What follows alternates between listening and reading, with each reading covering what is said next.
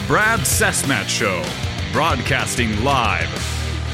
It's Good Monday. Thanks for being with us. We will have, I believe we're going to have Jordy Ham. He's out with Ken Kendrick and Derek Hall because today is the uh, opening day full squad at the Diamondbacks. And they are talking right now. Jordy is, if I keep looking down, it's because I'm going to get either a text from him that I'm zooming in. So uh, Jon Wilner is going to be with us because I want to start talking about the Pac 12 and the NFL draft and what is he hearing here now that the Senior Bowl's already finished up. I guess there's some questions about Penix Jr. and his health and what the medicals look like. We'll get into that with Jon Wilner. And the uh, Daytona 500 was washed out yesterday, so they're running it today. Devon is there, Devon Henry, Sport of Speed with Sports 360. He is in Daytona thanks to Phoenix Raceway, and we will check in with Devon down there. That is what is uh, coming up straight ahead. Opening comments are brought to you by Desert Financial Credit Union. Desert Financial Credit Union taking care of you, taking care of your business. As always, that is Desert Financial Credit Union. We do appreciate their support. I have been gone. I have been gone because once we got to the Super Bowl, I went to Florida. And this is the long winded conversation about travel and nonsense of traveling. It says you have another meeting in progress. I don't know. So I'm not going to have Jordy from out there. So that's how it works. So I'm on the road and um, people are like, Are you going to the Super Bowl? No, I'm not going to the Super Bowl. Well, you do all this stuff around Brock and the Purdy's and all that. That doesn't mean anything. I am not going to go to the Super Bowl and be one of 2,500 people just to wave a badge and see how cool I am when I can do my work where I don't have to be there. I'm not going to be one of those that doesn't get invited to Roger Goodell's press conference because Roger Goodell is just going to say what he wants to say. The Super Bowl to me has become something from a media standpoint that you don't really get a whole lot unless you're the great Peter King and that's all you do. And Peter got great stuff as usual. So I took the Super Bowl in from Florida and I worked on the phones on some stuff. Um, and it was fine, well and dandy. And from there, I came back and had to fly to East Texas to give a eulogy uh, day before yesterday for a woman who helped raise me in the midst of turmoil when I was growing up. She was great. So she passed away, and I had to go out to Canton, Texas. So I've been on the road a bit, but as always, because I am the paid broadcast professional, paying full attention to what is going on and what is happening and what's in particular is going on here in the valley.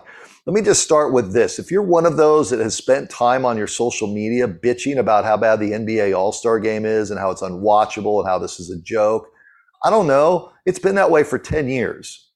Okay? It's been that way a long, long time. And so, did I take in any of last night live? Hell no. Not even heck no. Um, there's a reason why God made a DVR.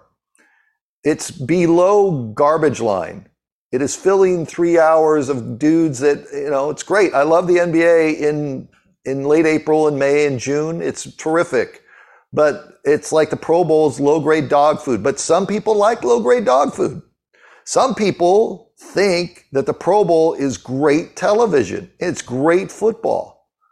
Where was I? I was on my flight back so my flight back from Dallas, and the guy sitting next to me with his wife, he's watching Suits. I love Suits. It was great. And I, I, we landed, and I said, you know, how, how do you think it's going so far? Oh, I love it so much. It's giving me something to do now that football season is over until next football season. Okay, I get it. Fandom's great. But geez, oh man, when people are, I miss the Pro Bowl. You do? How about a date? Uh, the NBA All Star Game's a joke. Brad, did you see the NBA this morning? This morning, open up the inbox. NBA All Star Game's a joke. It's trash. It's garbage. If you go to a restaurant five years ago and it has a low grade out front, do you go back? No, nothing's changed. I will tell you though, I was totally taken by Ionescu against Steph. I was totally taken by Caitlin Clark this weekend. Totally was taken by her. It was great. Um, everything that I love about sports, everything I love about sports, um, was wrapped up in Caitlin Clark and Steph against Ionescu. And I do believe, you know, sports goes in cycles. Sports talk goes in cycles, sports content goes in cycles. We're in the cycle right now of how many views and how many clicks and influencers and all that stuff. And that's fine, and there's a place for that. But there are also places of people aren't really going to pay that much attention, so I will. Anybody else in the valley going to Daytona? Nope. Nobody in Arizona is at Daytona except Devon Henry with us. Anybody else doing stuff around mental health in sports other than when it sweeps in television? It's convenient to say, look at how creative we are. No. Um, so, yeah, I am going to pat us on the back a little bit because I, I think, you know, paying attention to Caitlin Clark's breaking the all time scoring record. By the way, why Lynette Woodard's record is not being acknowledged by the NCAA is just another reason why the NCAA is a joke. And Sabrina against Steph, people like that. I do believe they like that. This is like back in the day, you'll remember, some of you will remember Bobby Riggs back in the day. You'll remember that name. Many of you will not. But Bobby Riggs, uh, when our country was going through the uh, movement of women's sports and rights and Billie Jean King against Bobby Riggs and all that stuff, it was it was great. And I think there's some of that now that's coming back. You know, Charles talking about how Kevin Durant is not a leader. Charles is doing what he's paid to do. He's paid to say things, and and whether or not, and he and Durant, I had Charles on last year about Durant. Like, you two need to go make up. And his deal was, hey, go get us a golf course. I'll have Durant be my caddy, as he said. We'll smoke some cigars. We'll have some fun. We'll figure things out. Well, clearly, when you say Durant's not a leader, that's not going to help the, the situation at all. And so the Suns fans were all outraged and, oh my gosh, Charles is, uh, uh, yeah, he's doing what he's supposed to do. I, I don't know how it's not that hard to see. Um, so there was that. I do think we have to have a serious conversation um, about Arizona State and U of A basketball in this vein. So U of A did what they're supposed to do. They absolutely destroyed ASU on Saturday. Just wasn't even a contest. I'm going to talk to Wilner about it here in a few minutes. Um, and the U of A fans are so. What are we doing in March? Like there's an expectation on Tommy Lloyd that you cannot lose in the first round of Princeton or lose in the Sweet 16. There's an expectation. So it really doesn't matter what the U of A does during the regular season. It doesn't. Arizona State, Bobby gets crushed. Oh, we got to get a new coach. It's just, do you understand just how bleeped up ASU is? I mean, Bobby is still in the same dumpy arena and he doesn't have NIL behind him, nor does Kenny Dillingham. And people will try, oh, you're being so negative. No, I'm being truthful. You don't have nine, ten million dollars. You know what I hear at Arizona State is if there's a basketball player, there's a basketball player right here in the valley, Koa Peat. I'll just throw it out there. I'm going to go see Koa play this Friday night. Um, Koa's the Koa's right there with Bagley back in the day, or Jerryd Bayless, different sorts of players, Mike Bibby. We're talking about guards and centers and forwards and all that stuff. Um, Richard Jefferson. But Koa is is going to play in the league. He is. And ASU is, well, we can pursue him. And Koa actually is listing ASU among his final schools, but he's also listing U of A. And the belief is U of A is going to come in and offer 2 million in NIL, and that's where he's going to go. And then people are going to say, well, Bobby can't recruit. It's a different deal now. Like, why does Bobby Hurley even need to coach college basketball at this point? I'm not saying he should, I'm not, I'm definitely not saying they should fire him. That's a joke. What I'm saying is he would be a good third bench assistant, second bench assistant, assistant coach on an NBA team. He would. And why why would anybody want to coach college basketball now where you have to deal with the transfer portal every year? The minute you start yelling at a player, he's got all of his crazies around him or her saying, "Oh, they disrespect you." No, they're coaching you. That's all. Why do that? Why would anybody want a college job right now when you can go get a cushy NBA assistant? Seriously, think about it. You know, never mind the fact that the president might retire. Never mind the president thought the Pac 12 network was smart. Never mind the president uh, let his athletic director say, We don't believe in NIL. Never mind the president paid Herm Edwards everything. Never mind the president just kept going and going and going and doesn't think the facility is really that bad. Why would anybody want that gig? Am I wrong on any of those fronts, by the way? No. No. So when ASU gets just destroyed, it had nothing to do with the refs or any of the usual no pity for the kitty nonsense I hear. It's just where they are. And I actually respect the U of A fans on the other side because they're like, so what? Regular season, who cares? Are we going to do something in March? Because supposedly that's what we're all about. And so, uh, you know, this week is interesting. U of A plays Washington State. Washington State's right behind U of A. Next week, U of A comes here to take on ASU. It will be another beatdown. It will be another just complete trashing as it was the other night. Um, we'll talk to Jon Wilner about that. That is all next. Stay with us. All right, the great Jon Wilner is with us. Wilner Hotline. You can find all of his content on the website. You can follow Jon on his social platforms. He also has the Wilner Canzano podcast, although it's in reverse order, but because he's with us, it leads with Wilner. That's the way it goes. Um, I want to start taking our conversations, Jon, over the next few weeks, if you're good with it, towards the NFL draft. And I know that as the Pac 12 is dissolving, you're looking at bigger picture on the college football play nationally, and that's great. But for those players that were in the Pac 12 this year, how many first round picks are going to come out of the Pac 12, Jon, in April this year? Well, more than usual, which is a reflection of how good the conference was, I think, this past season. You know, Caleb Williams is the, the clear front runner to be the number one pick, right?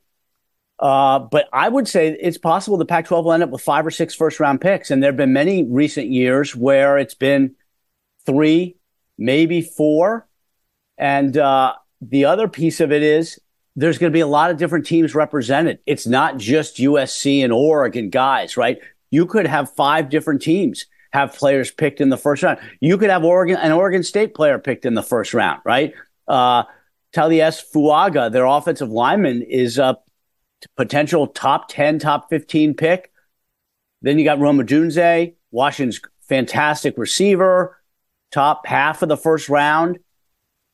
Uh, Jackson Powers Johnson from Oregon, the center. Mm-hmm. A lot of mm-hmm. people think he's going to Philly to re- replace uh, Jason Kelce, who's retiring.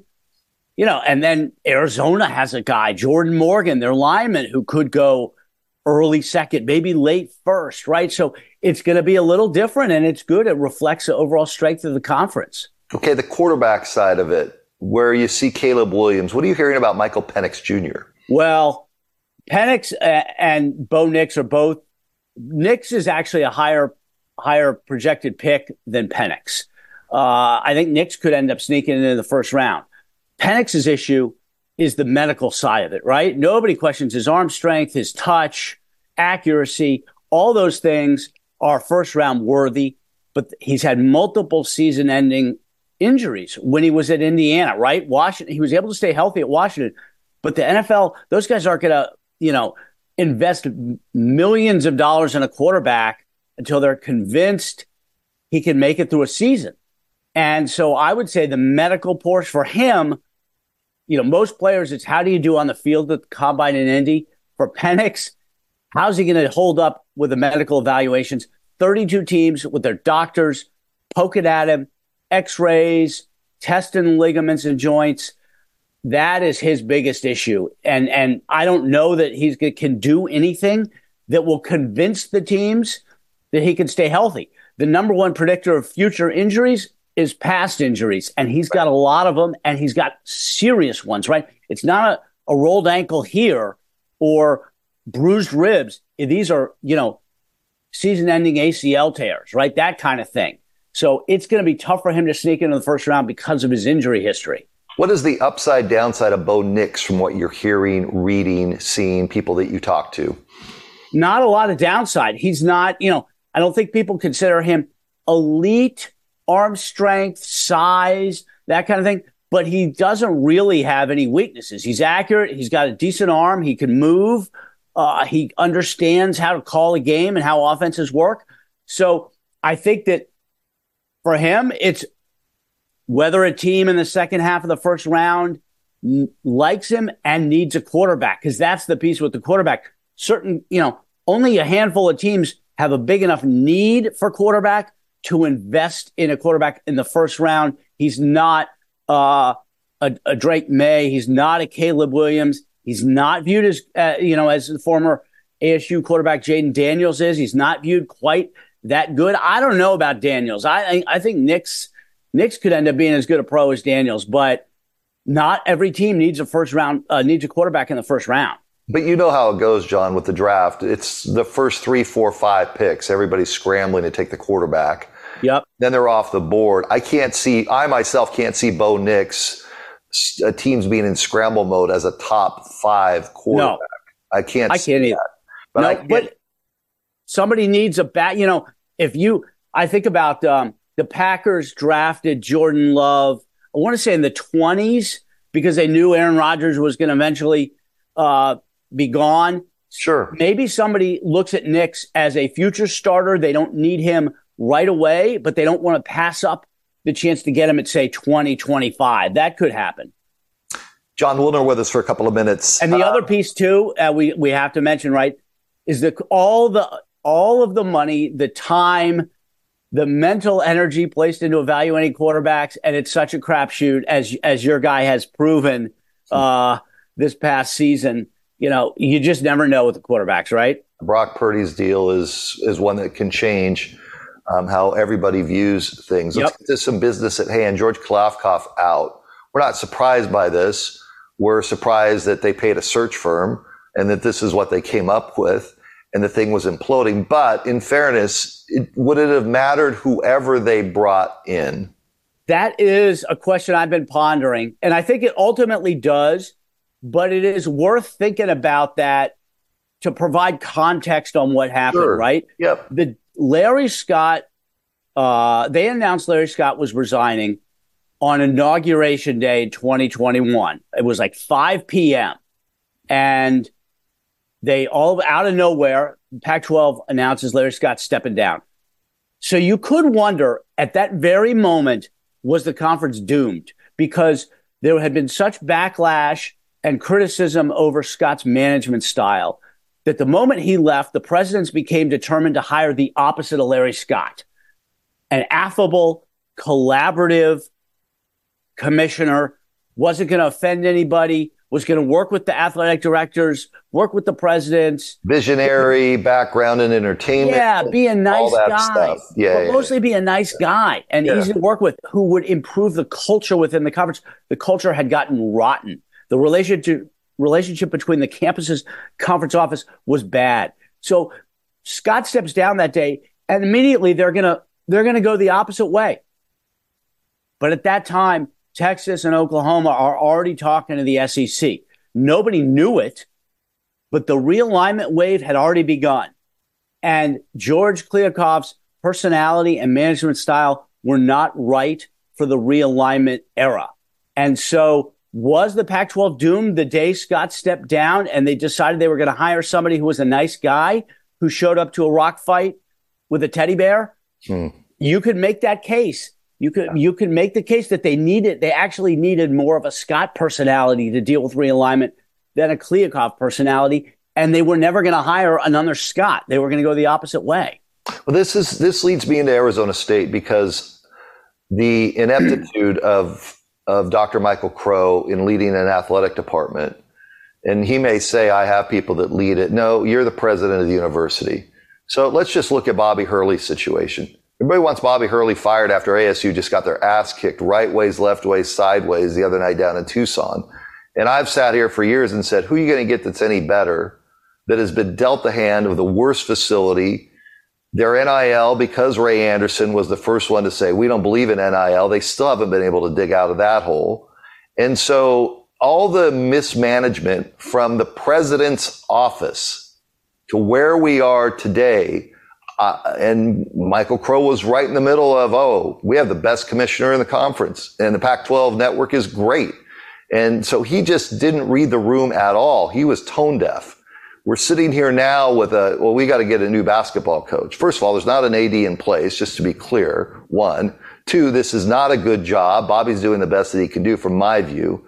So, Jon, from your seat, do you blame Bobby Hurley for this mess? And you, if you do, it's fine. If you think he's the wrong guy and can't coach, it's fine.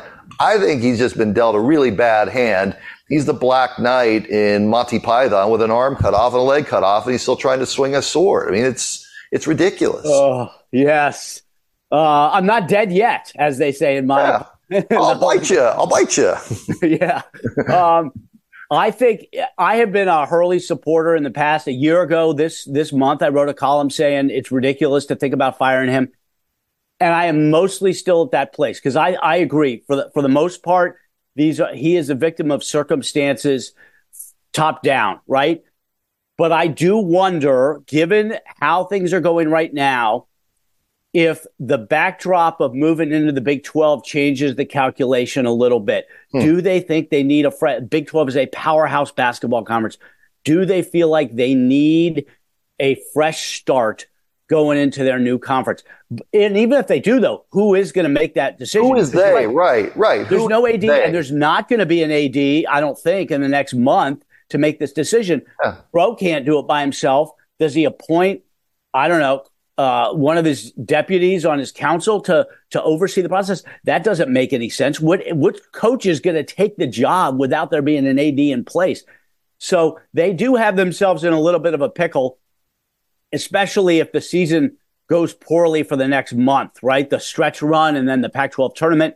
If they kind of collapse, it's not good, but they they don't have many options. I do also think, you know, Hurley has leaned heavily into the transfer portal, and it doesn't seem to really be working these last couple years, right? And you do wonder, is he is his style of roster building right?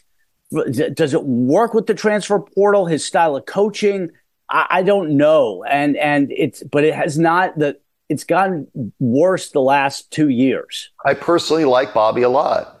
I wonder if the message is not getting through now because uh, when we see him in games where he is still very, very, he's he's Mick Cronin like.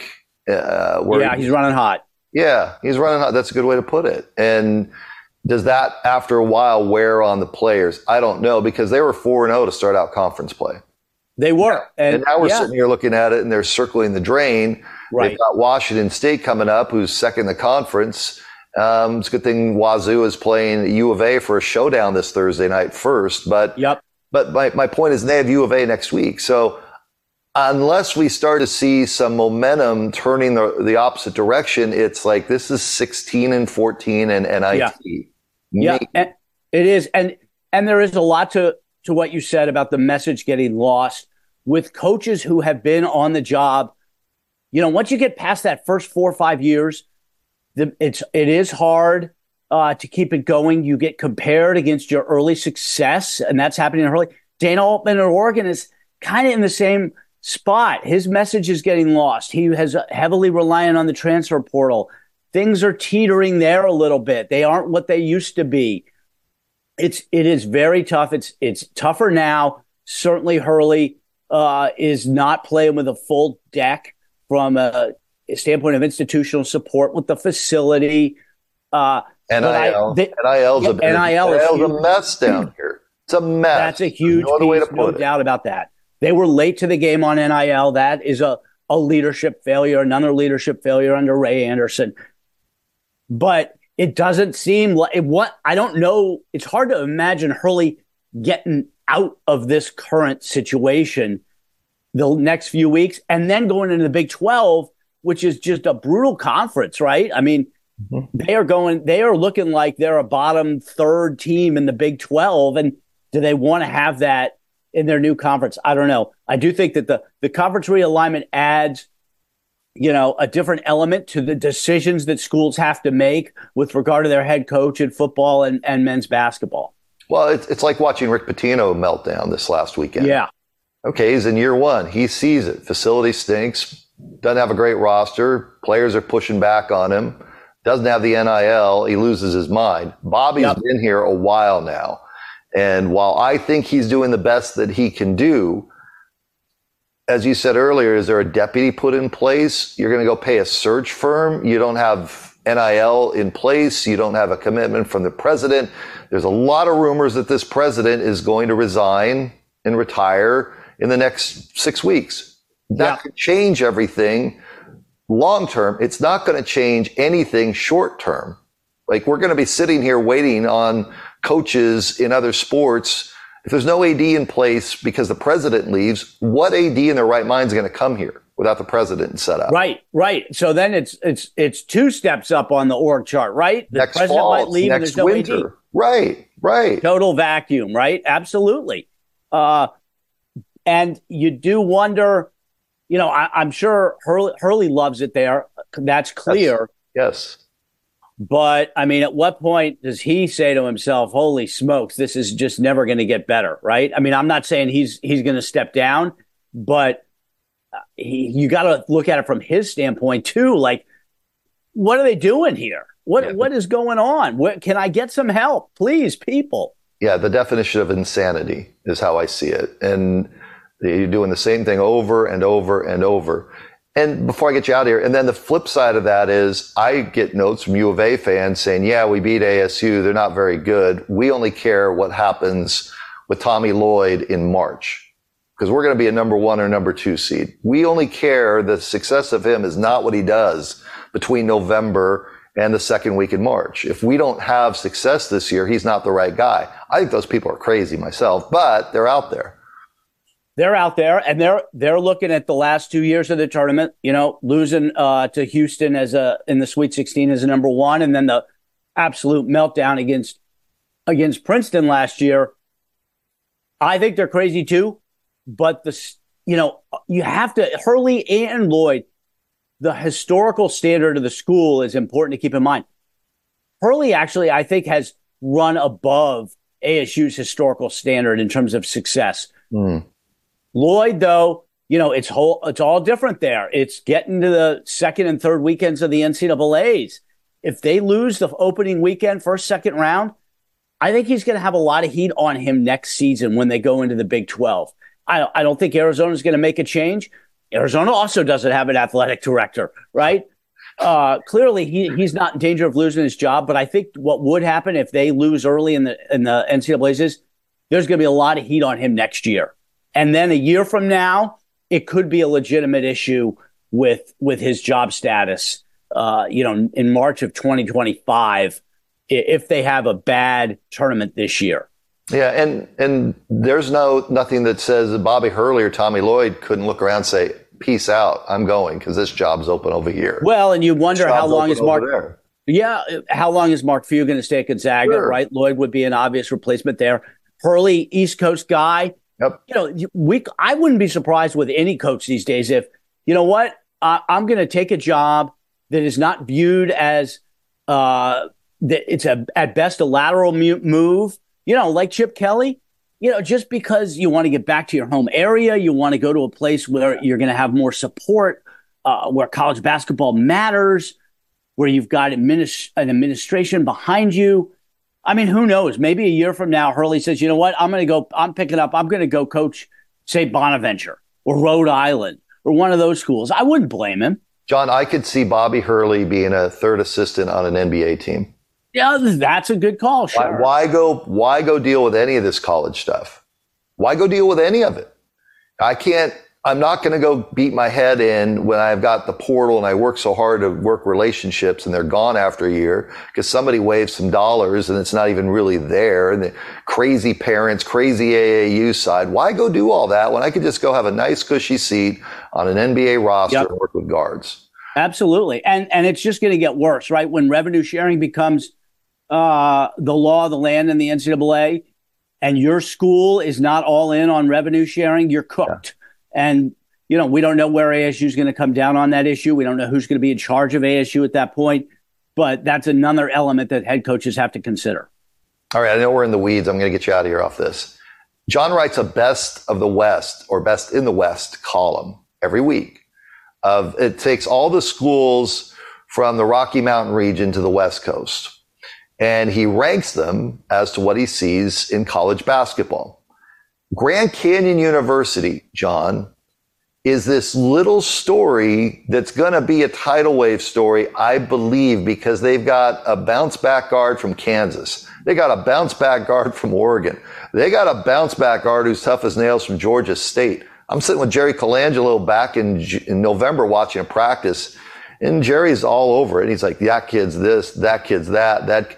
That that squad has the longest winning streak or the top winning percentage in the country right now. And I know they're yeah. in a conference that but it'll be interesting to see what the NCAA does. If it's just, well, they're in the WAC, they're 15 seed, they're going to get their heads kicked in, or, you know, they've actually beat San Diego State. You know, yeah. they actually, I think there's a really good story emerging here that people have kind of slept on. Yeah, absolutely. In fact, I had Grand Canyon ranked in my best of the West until they lost. Was it Tarleton State? I can't remember who beat them. Seattle in, U up at Seattle. Yeah, middle middle of January. Last I, I second, pulled, yeah. Yeah, I pulled them out at that point, and it's hard to justify getting them back in because of who they're playing now. But their non conference resume is pretty good. I, is it good enough for them to get in as an at large? Probably not, but they're certainly going to be one of those teams. You know, the, the committee doesn't just start with, what is it, 36 at larges, right?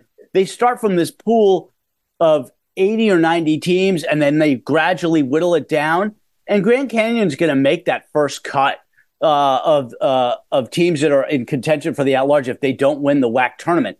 But I, you know, they got a great chance of winning the WAC tournament, and then they're going to get in there, and they're going to be one of those teams like Florida Atlantic, where or uh, you know, well, the Butler is the classic example from a decade ago, but they could beat somebody. You know, they're in as a 14, they could beat a three. They're yep. in as a four, they could beat a 13. There's no doubt. I agree with that all on all fronts. I'll let you go off that. Appreciate your time as always. Thanks. Thanks a lot, Brad. There's Jon Wilner, and we're back with more after this timeout. Devon joins us. Devon Henry. He is down at Daytona. Yeah, you don't look like you're in racing gear today. Are you gonna? Is this Great American Race going to happen today, Devon? It's definitely going to happen. Unfortunately, it's just going to be. Uh, we were supposed to have two races today from Saturday being rained. I mean, we, have had three consecutive days of rain. This must be a weather anomaly. I've, I've never witnessed anything like this before, Brad. Water falling from the sky for three days straight. It's, it's never happened to me before. So, yeah, the race is going to happen. The, ra- the rain was supposed to end around like 8 ish this morning, and it's going a little later and later and later. Hey, there's only one place in the United States where it is raining and it's Florida. It's Florida. and it's it past here soon, but we, we will get it in at 5 p.m. Eastern today. The rain should subside at least by then. All right. So if people are tuning in today to watch, it is a holiday, so there's going to be an audience. Um, a little thumbnail. We talked about it on Friday, but to recap, what are you looking most forward to today? First of all, I think I'm looking forward to who's going to be here because on one part, it was very depressing yesterday watching the RVs driving out because people got to go to work and whatnot. And I was like, man, you come all this way, right? And then you got to head away before the actual race happens. But, you know, anyone who had tickets for Saturday's race, which is now going to be happening after the Daytona 500, they can all come. So there's 101,500 seats in the bleachers. I want to see how many of those are filled on a President's Day Monday, right? I still feel like we're going to have that energy, as The Rock put it yesterday, that mana inside of this historic venue. So I'm looking forward to that. And of course, uh, these cards aren't necessarily the best handling, and they will be on a green racetrack. Absolutely no rubber is going to be on this racetrack. It's going to be an interesting opening stage to this race. Have you uh, bumped shoulders with The Rock? oh no, I, I, couldn't get that close. There was probably about twenty people between me you're and him. Devon, I, I you're Devon freaking Henry. What do you mean you can't get close? You're Devon Henry. You can't get that close. You have clout. you know, man, man. My, my hair's a little different. I think he just didn't recognize me. That that might have been the issue. Anything else you want to add before I get you out of here?